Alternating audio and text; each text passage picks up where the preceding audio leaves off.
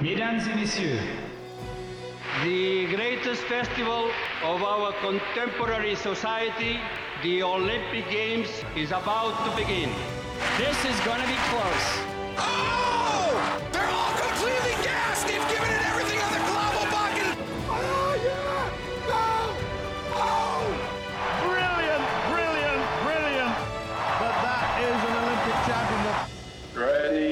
Hello, fans of Shuklistan, and welcome to another episode of Keep the Flame Alive, the podcast for fans of the Olympics and Paralympics. I am your host, Jill Jaracz, joined as always by my lovely co host, Alison Brown. Alison, hello, how are you? I'm great. We got snow this week, so I am ready to go. I am in the mood for Beijing. it helps to live in a snowy climate because we got a whole bunch of snow as well, and it's just like, yeah, we're here for winter. And if you are on my Instagram, I finally got some Beijing items that were supposed to be for Christmas, but my husband uh, did not factor in the shipping time from China. So they just arrived, but they're fantastic.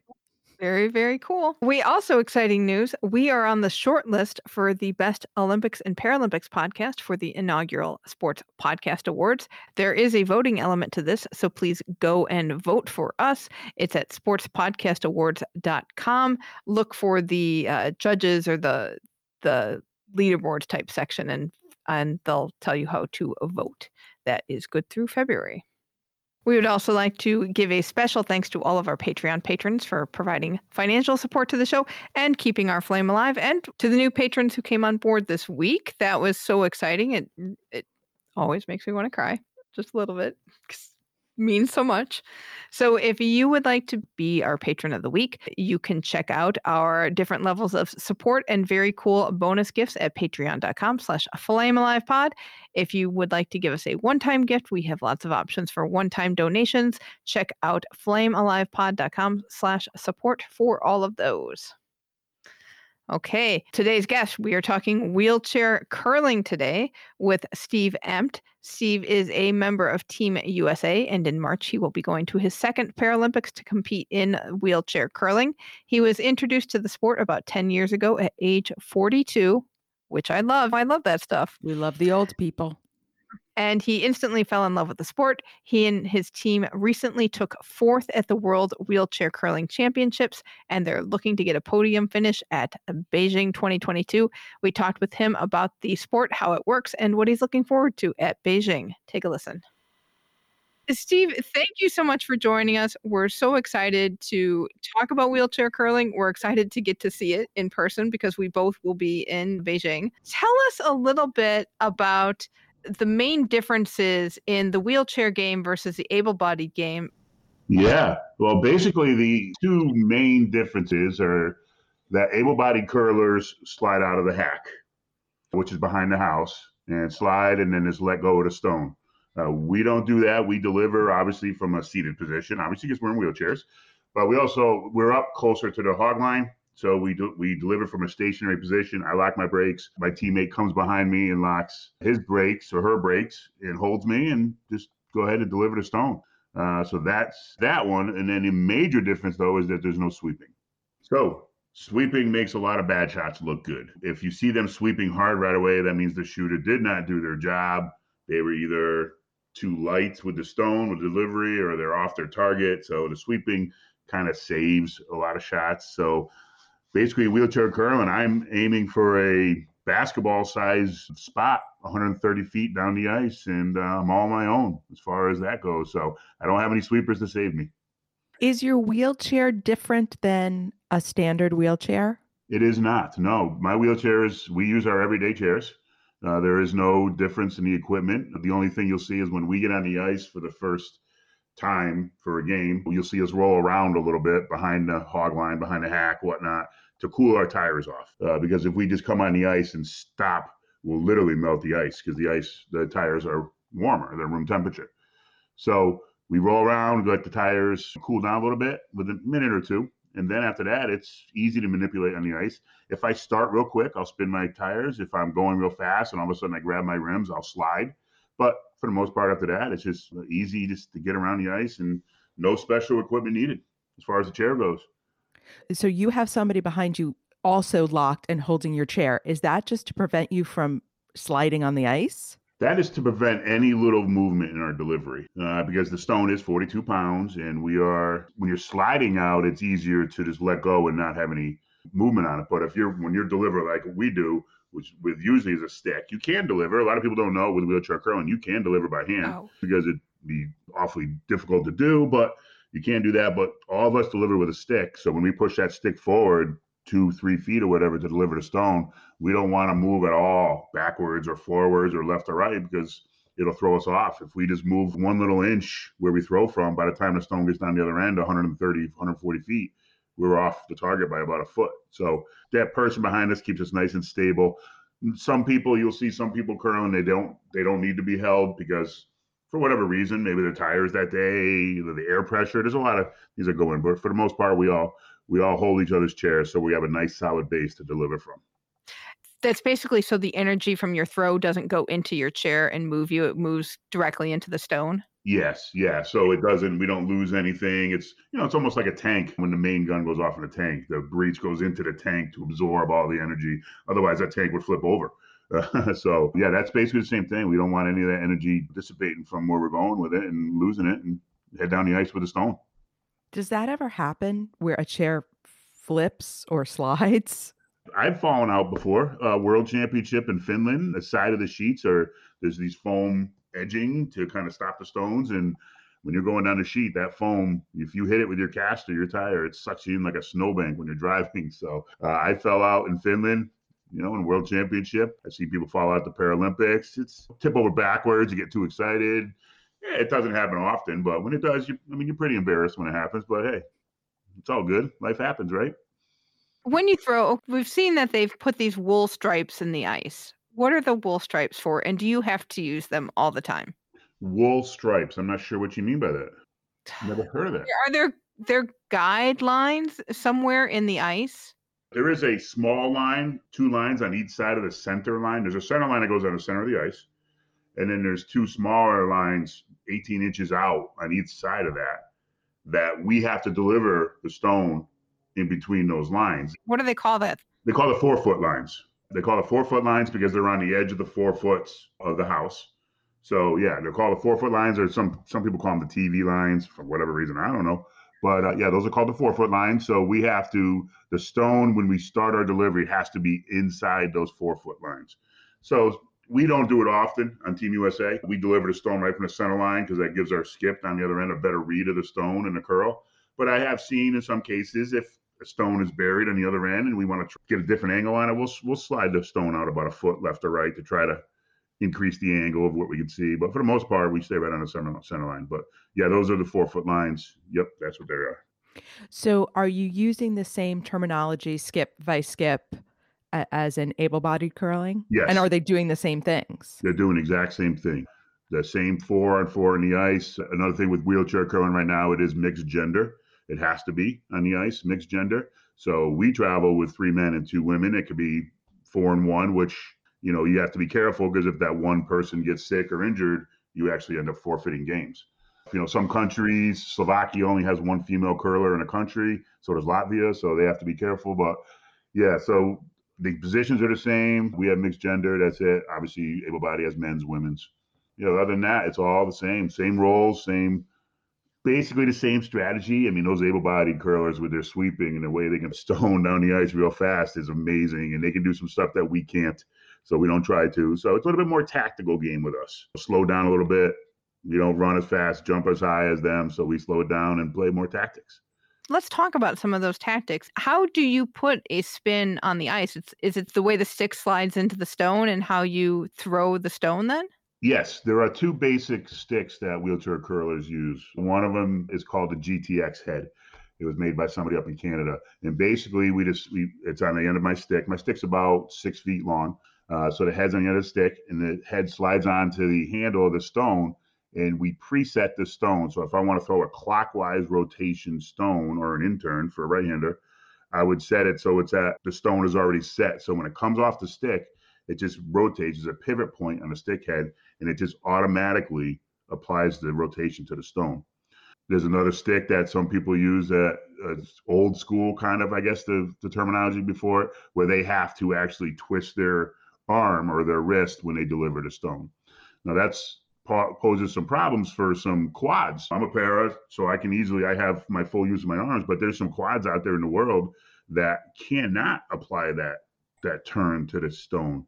So the GTX head, when it does it automatically, saves them. There's a guy up in Canada who duct duct tapes his stick to his hand when he plays because he doesn't have the dexterity to turn his wrist. So if he didn't have the GTX head, he couldn't curl, and he's one of the best in Canada.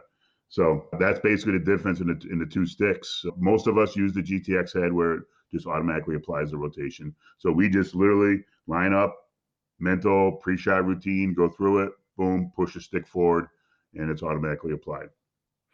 Uh, okay, I'm the money person. What do these sticks cost? My setup, my stick, my stick head is probably around five hundred dollars I was starting and, to think that wheelchair curling was going to be a relatively cheap, although it is kind of relatively cheap. I mean, because you can use your own wheelchair. Like, correct. Oh, yes. We yes. are into a sport that's that's fairly economical, all things considered. I mean, it is. It is. You know, you've got your membership dues for your local club. If you're doing that, usually you have to. That could be anywhere from two hundred to five, six hundred dollars for a year. But then once you get the equipment down, that's a one-time purchase unless you break something and you got your chair. And but on our level, on the elite level, we're doing a lot of traveling, so that's where it all that's where the expenses pile up. And yeah, we get beat up on that. That's for sure. How difficult is it to travel with that stick? It's not. My stick is in three pieces, so it basically breaks down into three foot and a half long sections. I put it in a special case and I put it right in my bag and put it in the belly of the plane. So and I take my stick head with me, so I don't want that being broken anywhere. So I just take that carry on with me, and then we go. We get off the plane, we pick it up, we go to the club and throw some stones.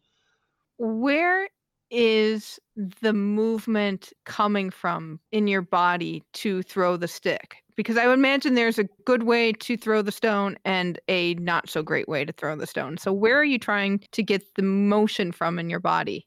there are many different deliveries you see. That's and that's beautiful. You know, when we teach this sport, we do a lot of clinics, trying you know outreach, and when we teach this, we show them a couple different deliveries, and then it's basically, guys, you got to try it on your own. You got to find what works for you and what you're comfortable with.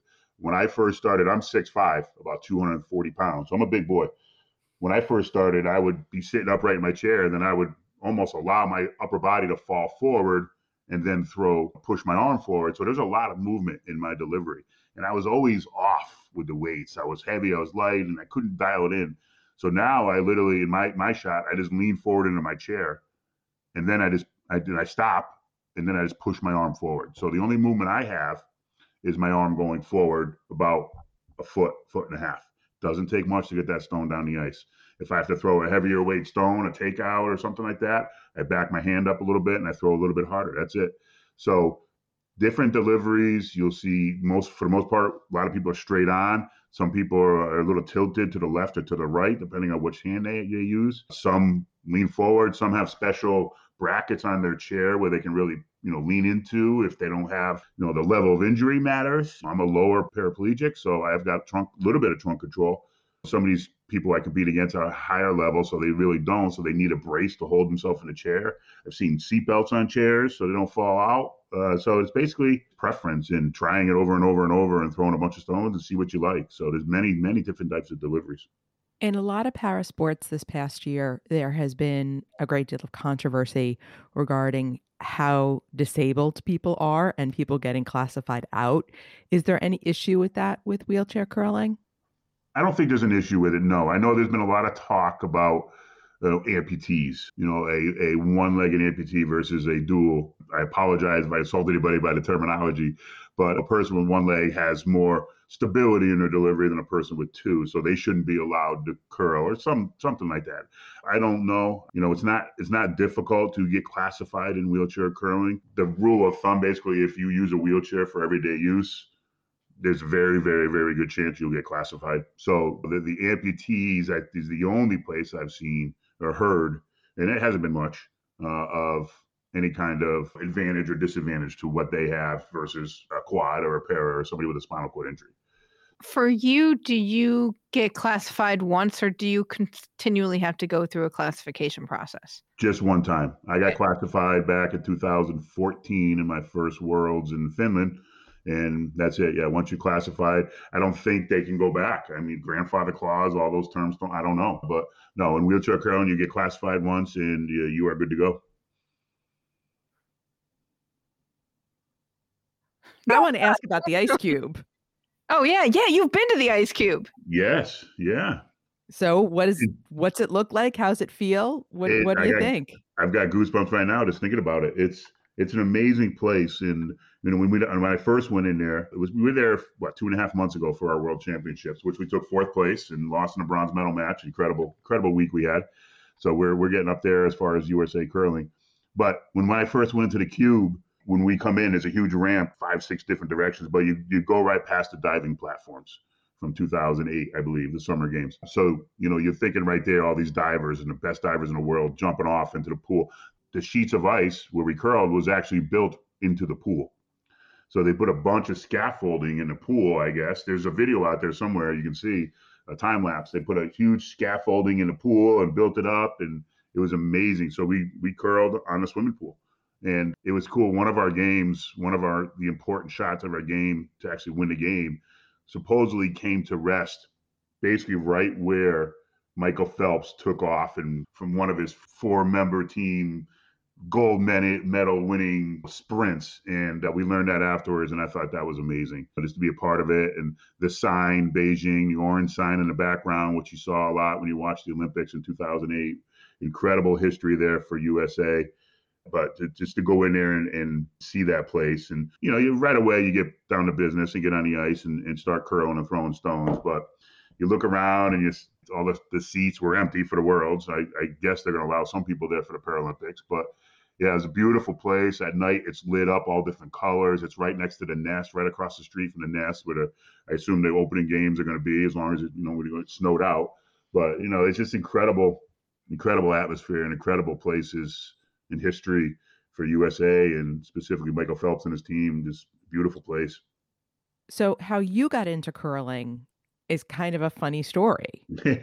So you have always been an athlete, you had a car accident and were paralyzed, and then tell the story. It's great. yeah, for 17 years after my accident, I just I needed to find that sport. I didn't have, I never found one. I didn't, I needed it inside of me. I got a hole.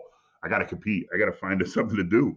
I coached basketball. I, did- all right. I tried wheelchair basketball. Eh, it didn't do anything for me. Wheelchair tennis, road racing, the whole nine. I tried a bunch of different sports, but nothing did it for me. So in the summer of 2013, I decided to go away to Cape Cod, Massachusetts, which is about a two and a half hour drive for me. And I just went up by myself and just get away for the weekend. I heard great things about the place. Let's go. So I check into my hotel in Falmouth. What do I do? I'm not from here. Where do I go? And they said, well, you need to go down to Woods Hole. It's a beautiful day out. Go down to this place, Woods Hole. You could go down to this restaurant called Pie in the Sky. Some free advertising for them there. And uh, grab something to eat and just sit outside, enjoy the day. It's beautiful. It's on a harbor, boats coming in. Just enjoy the day. I park my truck in Woods Hole. I push up the hill.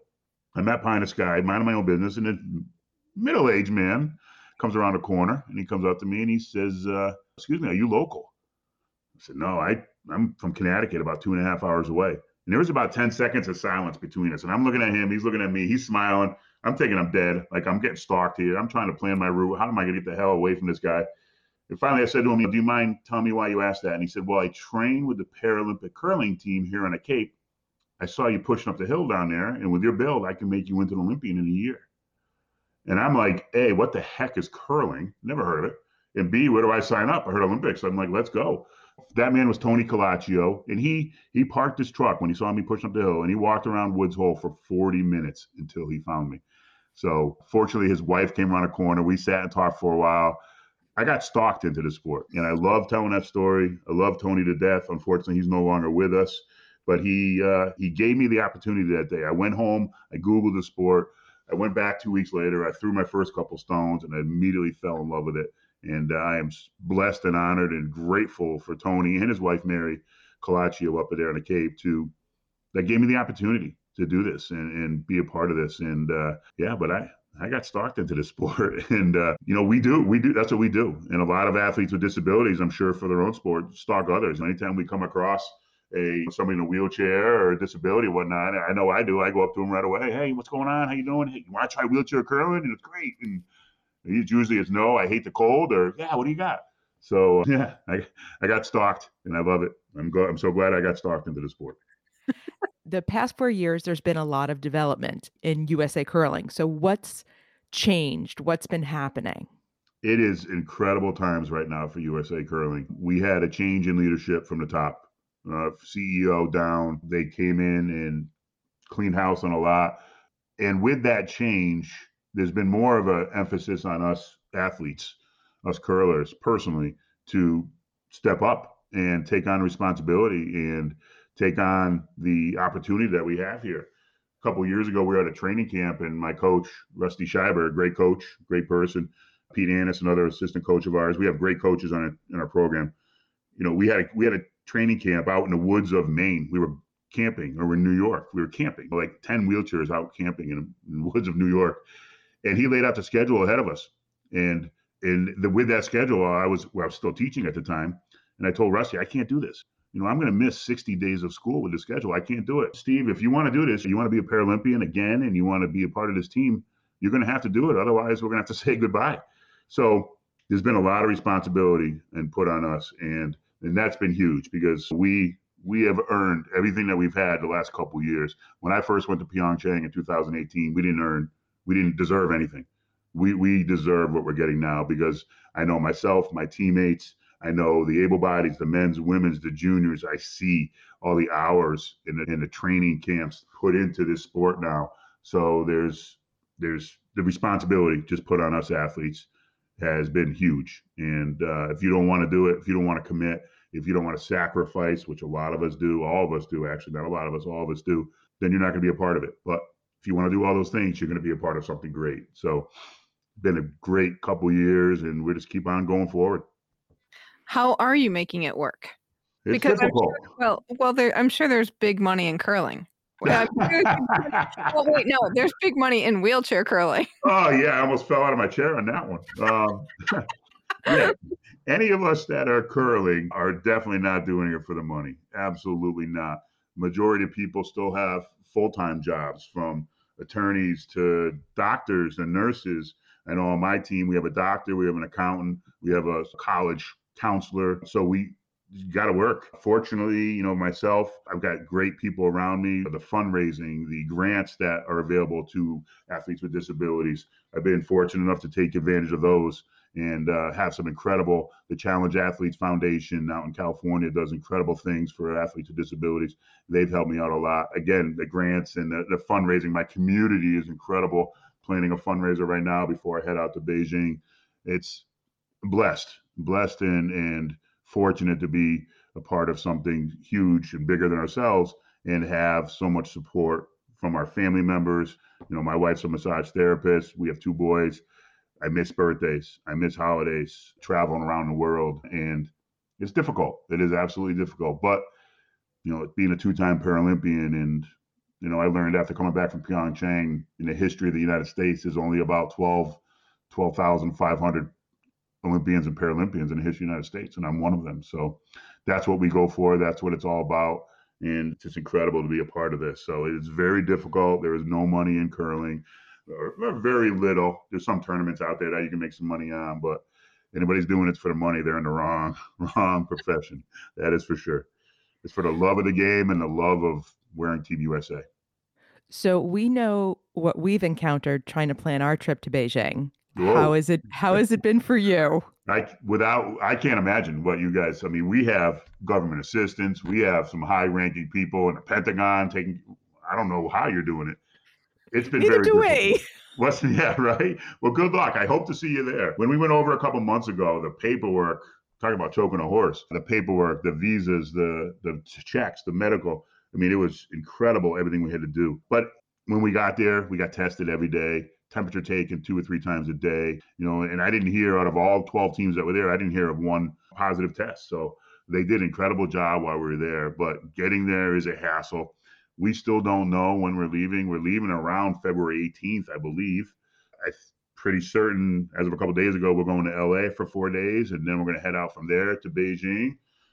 Don't know. It could change any any time as it's very difficult and china is making it difficult for us i think for everybody i don't know if i should say that but i think for everybody going into china you know they're they're afraid like any nation is when i came back from china from the world's just what two months two and a half months ago it took me 52 hours to get home from china 52 hours and eight hour flight six over six hour layover three hour i mean we went from beijing i think to tokyo to london i went to atlanta then back to hartford so it was brutal.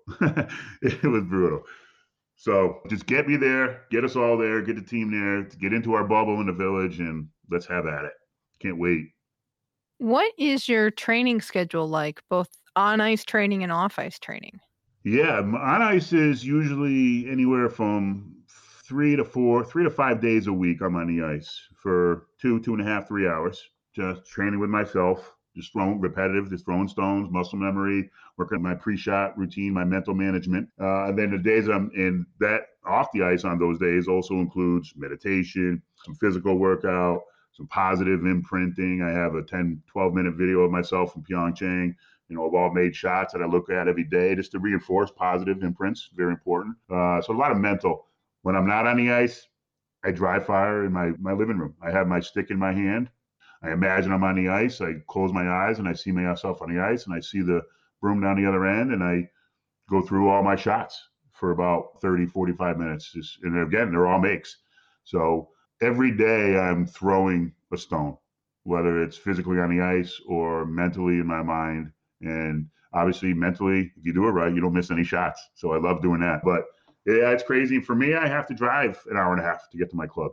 So I have a three hour round trip to get to my club and I'm there for two, two and a half hours. So, you know, it's a five, six hour morning. Usually get out of here, my house. I leave my house about six o'clock on the ice by eight, get off 1030. I'm home by noon and do the rest of the stuff. So it's, it's crazy. And again, I'm fortunate and enough to have the financial support of my family and community that I could do that. Once the Paralympics are over, I got to go find a job and get back to work.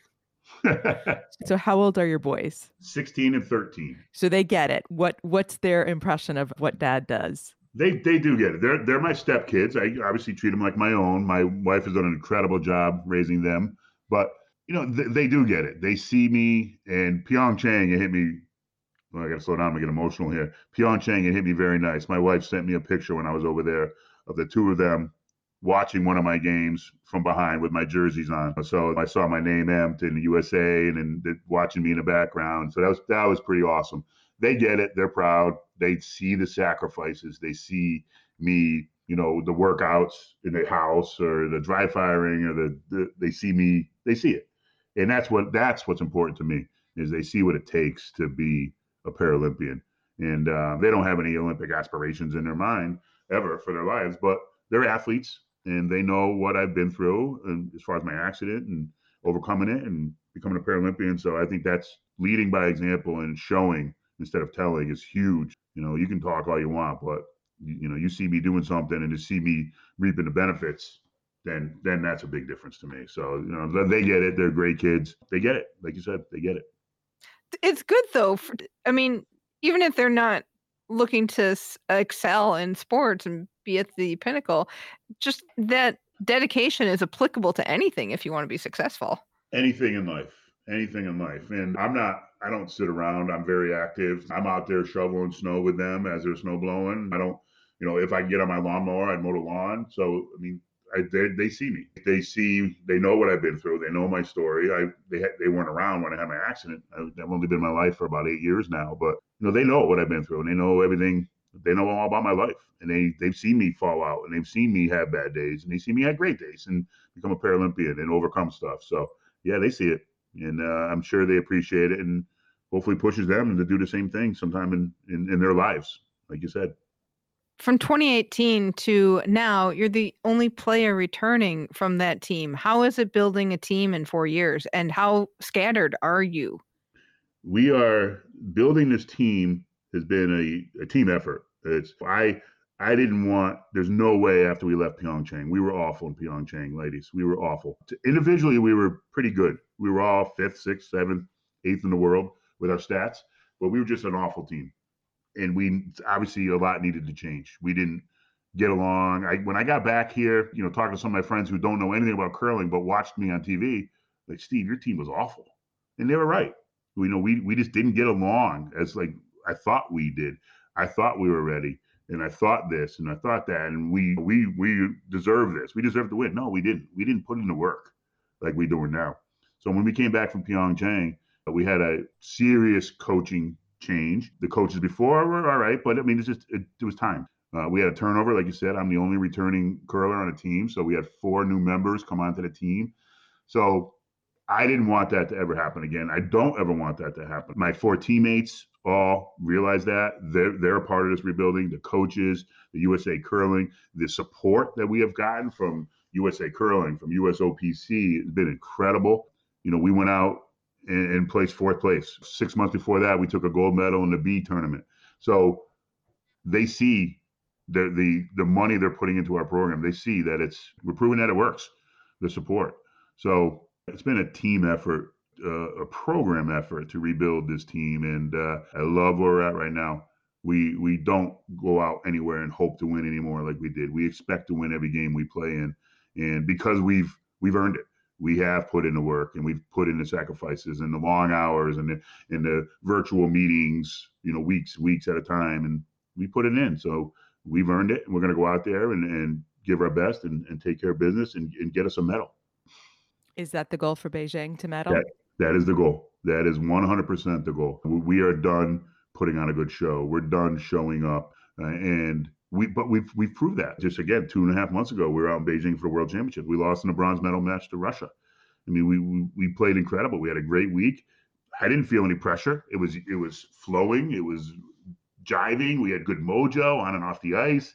It was just it was a great week. So we've proven to ourselves we've moved to that upper echelon of teams in the world. We used to be down in the bottom, hoping hoping one out of ten times to beat a Norway or a Russia or a Sweden or a China, top teams in the world. No, we're, we're, we're not hoping anymore. We go into every game we expect to win. So we expect to be on that podium. Obviously, a gold medal would be fantastic and incredible for everybody. But you know, our goal is to qualify for the tournament, qualify for the playoffs, and then get a medal. Absolutely, 100%.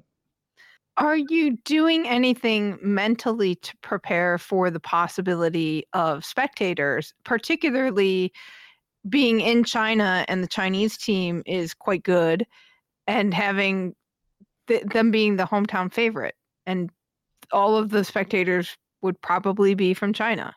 Yeah, I don't. No, we're not. To answer that, okay. right up. No, we're not. And we we know we have 11 games. We have 11 round robin games. We play China once yeah, maybe maybe maybe the place will be packed, and usually it's packed with kids and a lot of people that don't know curling, so they scream anyways. so it's funny when we were in Korea. I mean, the place was packed, and they bust in kids, and four thousand fans, and we're purposely throwing up a guard, which is short of the house. And you know they're like, whoa, oh, because they want the stone to be in the house. They don't, they don't know the game. So that's that's curling fans at the Olympics. Paralympics. So no, we're not we're not doing anything. We're gonna go out there and my four teammates and myself, it's we're on a sheet of ice, just like we're back in Connecticut or Wisconsin or Minnesota or Colorado. And uh, to answer one of your questions before, yeah, we are scattered everywhere all around the country. I'm from Connecticut. There's two from Wisconsin, one from Minnesota, and one from Colorado. So it's difficult for us to train together uh, because we all have to travel. Usually we travel to Wisconsin, so I have to travel the furthest. But so a lot of the emphasis is put on, on individual training regimens. And when we do get together, which is usually once a month for a week, work on our team systems. Unfortunately, this month was canceled. We are supposed to be in Wisconsin right now, out there for 10 days training, but USA Curling said, no, nobody's flying anywhere. Nobody's practicing. We're, we got to get through this pandemic we're in. So we're going to go out there, and no matter who we're playing, we're on our own sheets of ice back home and just throw some great stones. Do you want to ask about the last dance, Alison? Yeah. well, apparently we do want to ask about the last dance. So you you had a little cameo because you were a UConn Husky back Yep. in the day. Yep. So how did that come to be and what was that like? That was amazing. Scott Burrell, who I played with at UConn, he was playing with the Bulls at the time and hit him up for some tickets. Yeah, I got you. You and you know three of your buddies come on out. So we drove all the way out to Chicago, what, 12, 14 hours or so. One one of my buddies, Jerry, drove. So we get to the arena and there's four tickets. Two of them are courtside, and two of them are way up high, and plus two locker room passes. So I said to my buddies, I'm going courtside and I'm going in the locker room. So you guys fight it out for what you want to do. So my buddy Jerry, who drove the whole time, sat and went in, he sat up top and went in the locker room with me. So me and Jerry were sitting in, a, in the team room and we're hanging out with Dennis Rodman and Scottie Pippen and Scott Burrell and a couple other guys just hanging out. And those guys leave and Scott Burrell hangs out and door opens up and it's MJ. And uh, he walks right up to me and how you doing, Steve? I'm I'm Michael. I'm like, no, really? I didn't know that. But he sat down. You know what? He he sat down for half an hour. And incredible. And I've been around a lot of NBA players, and a lot of NBA players don't wouldn't do what he did. But he sat with me for half an hour. It was 11 o'clock on a Saturday night. He could have very easily went home to his wife and kids, but he didn't. He sat there for 30 minutes. We talked, talked about kids, talked about basketball, talked about cars, life, and we just we just hung out. And and that was huge to me. And I don't I don't have any heroes in my life. I'm my own hero, and that's you know I wrote a book about that. It's out on Amazon. You decide. Plug there. But it's it's about becoming your own, being your own hero. Look at yourself as your own hero. We have mentors in our lives, and MJ is a mentor of mine. Just because for that 30 minutes he taught me that no matter how big you are and how great you are, you still have to make time for other people, no matter who they are. And he did that, and that's important to me. And that's one of the one of the many life lessons I've brought taken from him. I've met him a few times. I don't consider him a friend of mine, but he's a mentor. But it was incredible to be a part of that. Scotty Burrell had asked me before the last dance was aired or told me that hey you, are probably going to be on you know they might interview you and i'm like no really let's go i didn't know when so when the episode came on like two episodes before he was wearing the same suit and eh, the last dance was in chronological order so he was wearing the same i remember the exact suit he was wearing because i got a picture of it right in my bedroom of our picture and i wasn't in that episode and i'm like oh they cut me out of it but then two episodes later boom there i was and uh, he walked in, and I almost fell off the couch. I'm screaming, I'm yelling. My phone is blowing up from people I haven't talked to in 40 years, middle school classmates, and texts and emails. And it was awesome. It was awesome to be a part of history because that documentary is absolutely history. It was awesome to meet him and, and spend some time with him. And now I can call him a mentor of mine. But yeah, it was an incredible experience. The the the press and the like they said, the, the, the emails and the texts and whatnot from all different people all around the world from 40, 45 years ago. Incredible. Besides competition and hopefully being on the podium at Beijing. No hoping. We're not hoping. No. Okay. Besides, oh, let me, let me again. Besides, besides competing and being on the podium in Beijing, what else are you looking forward to? With Beijing, the Paralympics? Yeah. Being just being a two-time Paralympian is huge, huge. Another opportunity to go and represent this beautiful country that we live in, and wear the Team USA gear, and roll out in the opening ceremonies. When I was in Pyeongchang, I was right behind the flag bearer, and that was the proudest moment of my life. Being able to roll out in front of 50,000 people, millions watching at home, right behind the American flag. So the opening ceremonies, I don't think there are going to be people there, but I mean, I don't even know what it's going to entail. But again, just being a two-time Paralympian has been huge. And these last couple weeks, and I'm sure the next five weeks or so leading up to when we leave, there's been a lot of reflection going on in my life. Uh, a lot of media, a lot of media requests, which I love doing, and I love the platform I'm on. But there's been a lot of reflection on my own life and what I've done with my life, both before my accident my accident, overcoming my accident, and just in the last 26 years since my accident, I have an incredible life and I'm blessed and I'm lucky to be paralyzed. I'm lucky to be sitting here in a wheelchair talking to you guys today. I should have been worse that night of my accident, possibly even killed, but I did. I wasn't, and uh, so I am looking forward to the whole two-time Paralympian and going back and spending that time with my new team and sharing my experiences from Pyeongchang with them. So uh, we go in as smooth as possible and they enjoy the experience like I did. Okay. So you're getting a lot of press because it's the time when we think about the Paralympics. Mm-hmm. What's not been asked that you wish you could talk about more in the press? Whoa. Wow, that's a that's a good one, Jill. I, you know what? I don't know. I don't I don't think there has been anything. It's been the gamut of questions. I guess if there was one thing that I uh, that I wish or hope for is would be more more press about the platform that I have as far as an athlete with a disability and giving back to other people with disabilities and you know giving them the opportunity like Tony gave me the opportunity that day to do what I'm doing now and I'm forever grateful for him. It's probably you know less if there was anything and I'm not complaining because I'm I love talking about it and I love doing the interviews and I love media but if there's one thing it would be a little bit more of you know now how can we parlay this into you changing a 18 year old kid who was recently paralyzed life and giving him the opportunity to not just curl, but maybe go out there and realize that there's other stuff to do. The world's not going to end, and that's where my public speaking comes in. I'm a public speaker, and I travel all around, and I and I impact people's lives about just that. One of the many things that I talk about. So, again, I'm not complaining. I love the media. I love all the questions. I love everything about it. If there's one thing, it just be more about you know just everyday life. And yeah, I'm a Paralympian. I'm a two-time Paralympian, but you know let's let's go out and impact these people's lives that have no idea of what's coming and what what can they can make of themselves because that's what you do best steve. It's not curling.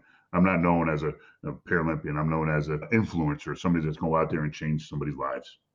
That would be it. Excellent, excellent. I mean, it's it's really interesting. When we started, we we had an Olympic focus, and our our listeners were like, "Hey, you, can you do the Paralympics too?" And we've added that in, and just have been amazed by the athleticism and what people can do, but also disheartened in the lack of coverage or the coverage being all kind of the same. And it's one I don't I don't know where I'm going with this, Steve, but no no i and, and i agree with your way to to cover the Paralympics in a way that is helpful for other people to understand. Hey, there's this option out here for you. Come on. Um, correct. i agree. I agree. I agree. And, and the coverage by nbc has been incredible. It's increasing every four years two years whatever actually two years. So we're going to get more airtime than we did in pyeongchang and and that's incredible. But no I, and i do agree with you. And the people there's a line out there that says olympics are where the heroes are are made but the paralympics are where the heroes go. Something along like that you know you go to the olympics and you're going to become a hero but everybody at the paralympics is a hero in their own so to speak so i like that i like that saying i don't there's nothing i'm not taking anything away from what the olympians do they're absolutely amazing but the people I've met in the Paralympics, I mean, two people in general. One guy from Canada had one arm. You know, he was in a war and he lost an arm and both legs, and he's a biathlete and he won a gold medal. And he gets around on a skateboard everywhere. He doesn't even use a wheelchair. He just gets around on a skateboard everywhere. And he wins a gold medal in the Paralympics. And then another woman, I forgot her name. She's from America. She's totally blind and she's a downhill skier. She was on Dancing with the Stars. But her husband is 10 feet in front of her and they're on two way radios. And he's talking about, you know, right turn, left turn, I guess. And she's blind and she's a downhill skier going 70 miles an hour, what? And she wins a medal. No, I wouldn't even do that if I could see. So the people are incredible. The Paralympians, the stories we all have. Again, Olympians are incredible also. But obviously, being a Paralympian, no, I, I agree with you. But it is getting better. It is absolutely getting better, and the support is getting better. Four years ago, I can't, I wouldn't have been able to say that, especially from the USO. At that time, it was the USOC, but now it's the USOPC. There we go. There's a great example. You know, it's no longer the United States Olympic Committee; it's Olympic Paralympic Committee. So it's getting better. It is getting better, and um, these people, these athletes that are showing up and doing some of the stuff that we're doing is incredible, incredible, and inspiring, and just mind blowing. So, but no, I, I agree with you, but it is getting better. well, I will I will say this. I know it. I, we all know the, the two of us know it's getting better, Yeah, but it, it is a good thing that we will be in Beijing Oh, and not watch because we could do nothing but complain about the feed. For, really. for, for Tokyo, it was so hard to see anything, and and for winter, there's even less available through the feed. So we're that's- yeah, and, and and sadly, we know it's much better than it has been in Pa- like Tokyo was so much better than Rio, right. but long way to go. Yeah, We're here to we're here to help advocate for. yeah. Well, and we, I personally, and on behalf of all the athletes with disabilities and Paralympians out there, we thank you for what you're doing. But it's, but it's, it's difficult. It's, it's life. It's life. It's life, and we know that. It's improving. You know, we're all doing our part. You're doing your part. I'm doing my part. We're all doing our part to make it better. And as long as we keep improving, then we're on the right track. But you know, would I love to have the the endorsements that Michael Phelps has. Yep. Simone Biles. Yep. But it's wheelchair curling.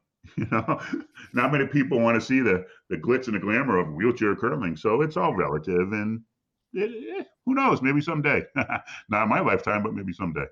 Sparkly wheel covers. Come on. God, yeah, here we go. Full contact. We need to make a full contact.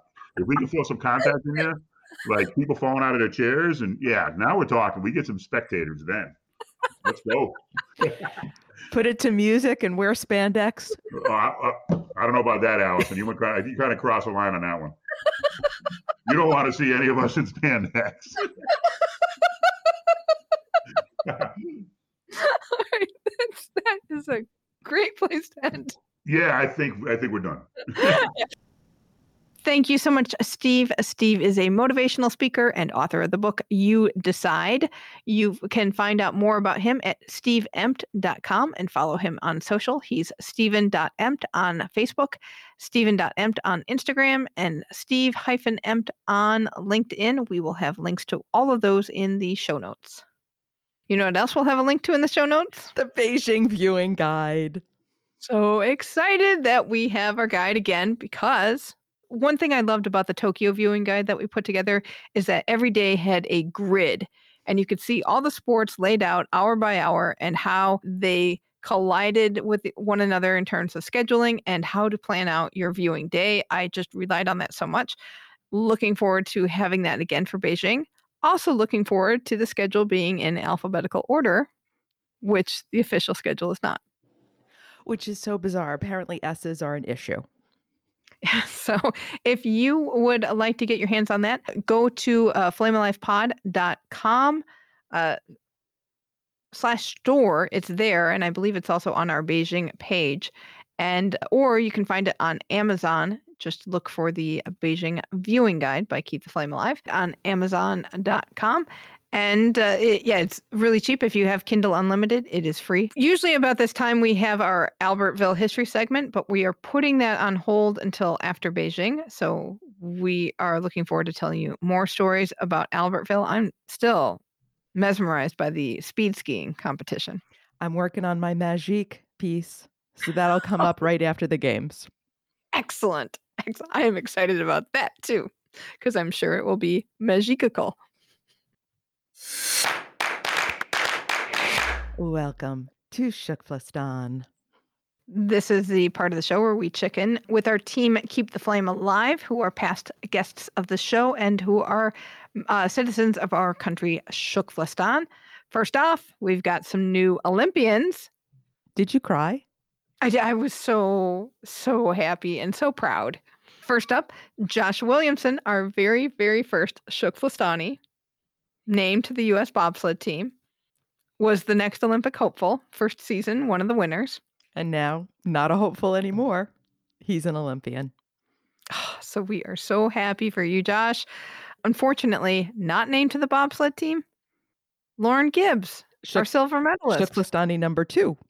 Yeah, exactly. She was TFKLASTANI number two, uh, which is a real bummer. The I mean, for countries that have a huge depth of women on their team, it's horribly frustrating to be a push athlete because there's really only two, maybe three slots available, depending on how many sleds you qualify, or one if you only qualify one sled.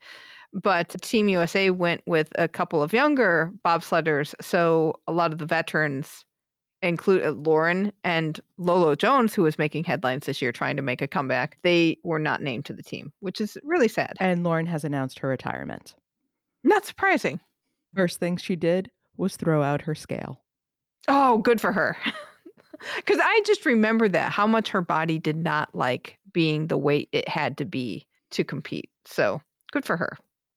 Also, bobsled news AJ Edelman and the Israeli bobsled team are still under consideration to be named for the 2022 Olympics for the quota allocation for both the two man and the four man competition. This is, they've looked at all the points, they've seen how stuff shakes out. There is now a still for consideration list. In the two man, AJ is on the top of the points for that. Four man, not looking as good, but we're still hopeful that Israel will be able to represent itself at the Olympics. Pair skaters Nate Bartholomay and Katie McBeath are competing this weekend at the Four Continents Championships in Estonia. I saw them on the plane there, going there. That's so exciting for them. Yeah, this is their first big international competition. I mean, they've done some of the Grand Prix, but this is a whole other level. So this is pretty exciting for them. Good for them. I'm looking forward to see what they do in the next year or two because that partnership will have more time to gel. When I saw this, again, tears, pride. Erin Jackson is on the cover of the Sports Illustrated Olympics preview. She's one of four cover athletes. The others are Mikaela Shiffrin, Jessie Diggins, and Abby Roque.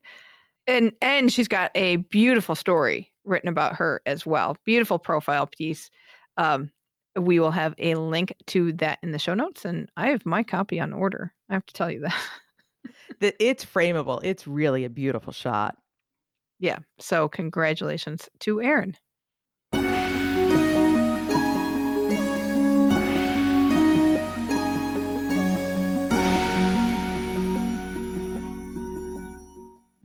This is the first time you've broken out the dance to that music. Well, I told you I was ready. I have a little Beijing dance. Now I'm gonna have to post that. look for look for that on an Instagram reel. Yeah, right. There might yeah, be some because- dancing. Yeah, we won't get that done next week because next I, I have less than a week before my travels start, which is a little scary when I think about what I still have to do and what is starting to pack. But yeah, my travels will start next week. I will fly to Connecticut. Well, I will fly to New York, get picked up and transported to Connecticut. Nobody flies to Connecticut. Come on. I will take my I have my COVID tests scheduled. They are at an approved laboratory. Hopefully, I have scheduled them correctly. And then we'll have a show. From Connecticut. And then I hop on a plane and go to Singapore and then to Beijing. And I'm there, hopefully. It doesn't feel real yet. I don't think I'll believe you're going until you're there because so many and I hate to say this, so many things can go wrong. We talked about this in our our call-in show. The tests and the testing and the the paperwork and the there are so many hurdles to jump. And as close as it is, it still feels so far away. And I get now a little bit just at the tiniest little taste of how the athletes feel when they're Oh, waiting right. for the official word, how Josh just got. And you know it's coming and you know, but when it actually happens, it's a whole other level. Yeah, it's really weird. I've been tracking my health every day in the Beijing 2020, my 2022 app. Which is great for any hypochondriacs out there who are traveling to Beijing. Well, it's funny because my thermometer is in Fahrenheit degrees, and I have to remember to set it on Fahrenheit first instead of inputting the temperature and then clicking the F or the C because it will say this temperature is impossible because it'll be like 97.1 degrees Celsius. And they're like, no, that's not possible. And Your then I head is switch it to exploding. and then I switch it to Fahrenheit, and then they then they translate it for you, so it's like 212 degrees, and they're like, "This is not possible." So I have to start all over again. I am actually the sun. Coming your way. Okay. Also at Beijing, invited fans only. They've stopped selling tickets to the general public. So I'm guessing this invited fan pool is going to be tested, vaccinated, cleared. So the stands won't be empty like they were in Tokyo, but it's going to be very limited and it's going to be invited. We we don't really know much of the details of what that means. Right. And I think for the IOC's sake and the organizing committee's sake, they really wanted to have fans there and having the Delta wave and now the Omicron wave just spread throughout the world. It's been touch and go. So this is what they can get. I'm, they're going to be happy with that. There'll be some cheering, you know, more than just the coaches and the other athletes. There'll be Jill with her cowbell.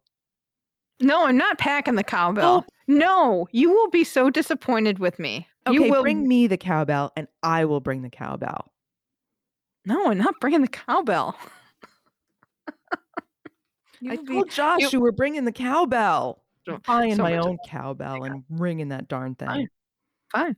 Though I have heard that the press area can be very nationalistic. How can it not? And more importantly, again, we've talked about this before. We got into this because we love the Olympics. A lot of sports journalists got into this because they love sports. And just like we've interviewed so many people, and like Josh, we've seen his whole career in a way, you get attached. I mean, we're still people first and journalists second. And when when you see them perform, you just you can't help but get excited. And it is the Olympics or the Paralympics. And it is as big as it gets. And you know, I'm not even worried about nationalistic. I mean, let's be serious. If somebody's doing something pretty exciting, we're going to cheer. We're going to get excited. And if you don't, I'm going to be very disappointed in you. I will be excited on the inside. Stop being so Midwestern. There, I, I do struggle with having that journalistic. I don't want to say integrity, but being a journalist with the impetus that you're supposed to be fair and balanced.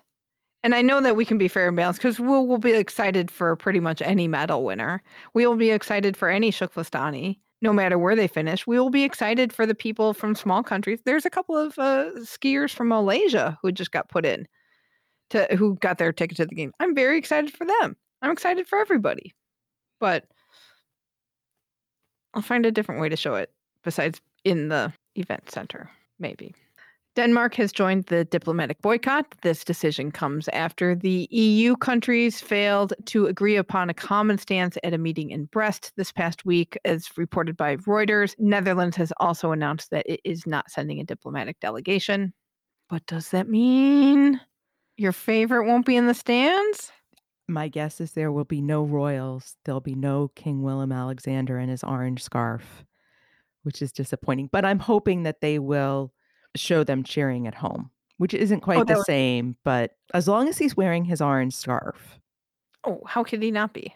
But you know who the Netherlands is sending?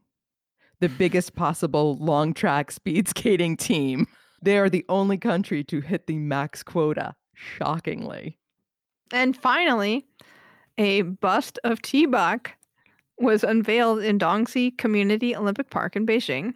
It joins the statue of Pierre de Coubertin and busts of Juan Antonio Samaranch and Jacques Rogge. Juan Antonio Samaranch was president of the IOC when Beijing was awarded the 2008 Games, and Jacques Rogge was president during those games, and then I believe when they and also when they were awarded to Beijing for 2022. My opinions on the bust will be in the Facebook page, I believe, coming tomorrow. So please follow us on Facebook and you'll get to hear what I think about this bust. I'll save it for there. Well, you know what? Then that means let's just wrap up the show now so people go can go and check out the Facebook page. That'll do it for this week. Let us know what you think about wheelchair curling. We love to hear from you, so get in touch with us. Email us at flamealivepod at gmail.com. Call or text us at 208 352 6348. That's 208 Flame It. Our social handle is at Flame Alive Pod. And as I said, be sure to join the Keep the Flame Alive podcast group on Facebook.